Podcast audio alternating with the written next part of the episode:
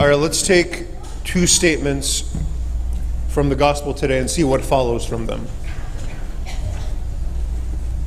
The first statement is no prophet is accepted in his own town and in his own family. That's statement number one. Let's think about that for a second. It means the closer we are to people, and this is something particularly tempting within families, the closer we are to people, the less like the less likely we are to listen to them. You can kind of see that. There's a sort of saying, familiarity breeds contempt. The better we think we know somebody, the less likely it is that we'll believe that they have something that they can teach us. Okay? I'm not saying it's right, but we can kind of understand why that happens. So that's the first statement. No prophet is accepted in his own town and his own family. The second statement is whoever does the will of the Father is Jesus' brother and sister and mother. Now let's think about that. That's another kind of deep, interesting statement. It's very beautiful. That when we are close to God, when we're connected to God by doing His will, that means we're Jesus' family. That means He's our brother. That's amazing. That Jesus Christ, the Word of God made flesh, is connected to us in that intimate way. Now, taken in isolation, just that, that statement by itself is, like I said, beautiful, but let's put the two, two statements together and see what follows. No prophet is accepted in his own family. You are Jesus' family. What follows from that? It follows from that that the closer we think we are to Jesus, the less likely it is that we are going to listen to him. That's a problem.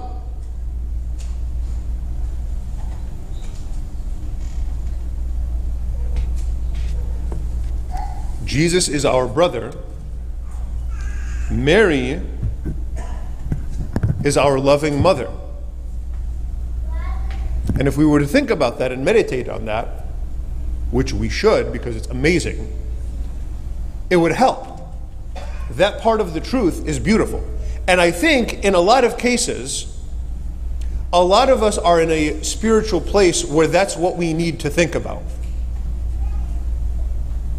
because it's possible, I think it's very, very likely, to get the picture that God is the creator, which He is, He's our judge, which He is, but to miss the part where God actually really loves us. That tenderness of God is something that we can not pay attention to, depending on our situation or even our mood. And so pay attention to it.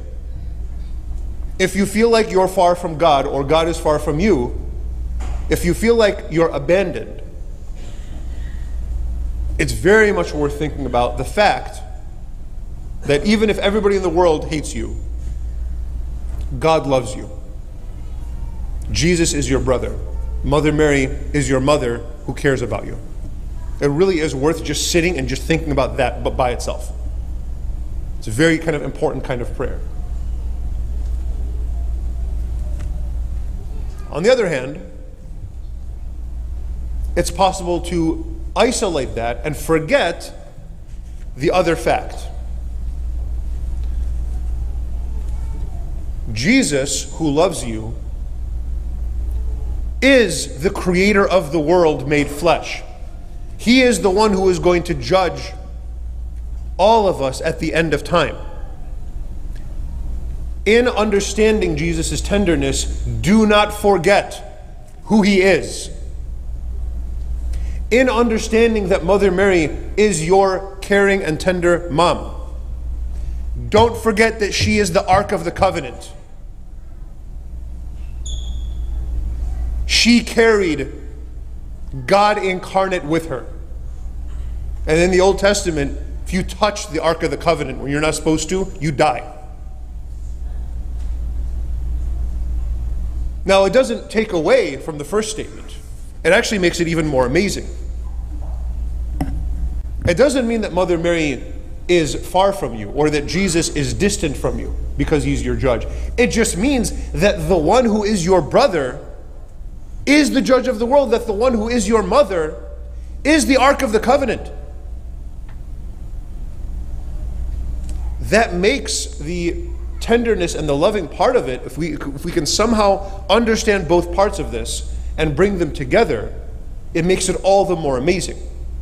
It's like it kind of stretches our hearts to the breaking point to understand both of those things at the same time.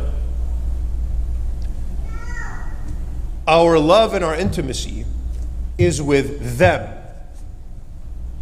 God said in the first reading, God commanded, You shall not make idols. Don't make a fake God. Don't have some false picture of God in your head. Some God that is close to you and that's it. God is close to you, but He's also far at the same time. He's the creator, but He's your brother at the same time. And if we have trouble understanding that, that's fine. Nobody said you have to understand God. In fact, the second you think you do, you have failed. You are worshiping an idol if you think you understand who God is.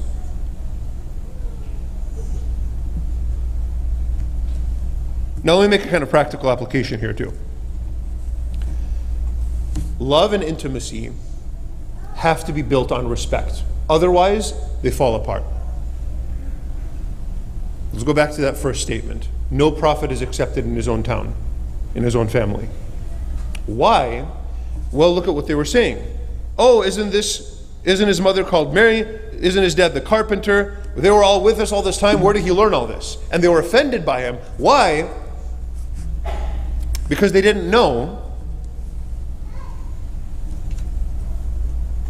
who he was, but why didn't they know who he was? Because they assumed they already did. Please never forget to do that in your family. Because in your family, it's so easy to forget. Yes, your mom and dad care about you and they'll play with you and they'll tickle you and they'll hug you and they'll do all these beautiful things. Do not forget that they are the ones that gave you life. Love them, be like open hearted with them, be comfortable with them. But that has to have the foundation of respect. That's why the fourth commandment is what it is. Parents, don't think I'm going to be one sided on this. Nice try. Yes, you gave them life. And you feed them, and their entire existence is dependent on you up until some point. Do not dare forget that this is the image of God that you are carrying with you, not your property. And if that is forgotten, then whatever you think love is between you and them is not really love. If love is only comfort and intimacy and closeness and not respect, you're playing a game. That's some kind of idolatry or some kind of silliness is happening. That's not really love. And that's the only way to escape the conclusion of that little argument that I built at the beginning. It is possible to be Christ's family, it is possible to be Mary's child, and at the same time, to have that relationship in trembling and awe. And you know what we call that? When you put both of those things together, that's what prayer is. Prayer is embracing both parts of that. Because if it's just one, if God is just our judge, if Mary is just the Ark of the Covenant, and that's all, run away for your life. You can't have a relationship with just a creator who cares nothing about you. But if it's only God loves me, and I'm a special little baby, and I can get away with anything I want, nope, that's not God that you have a relationship with. God is the Lord, and he will not be related to in any other way. And Mary is our mother, but she is also our queen. And her body right now is in heaven. And yes, we're going to crown her today after the procession which means we get to touch her. But we get to touch her because we are putting a crown on her head.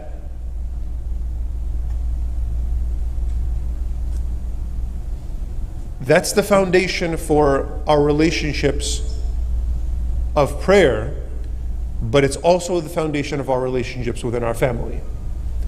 And it is the essence of the Christian mystery to embrace two things that are hard for us to put together. And the reason why it's important to do that is because God is always going to be larger than us.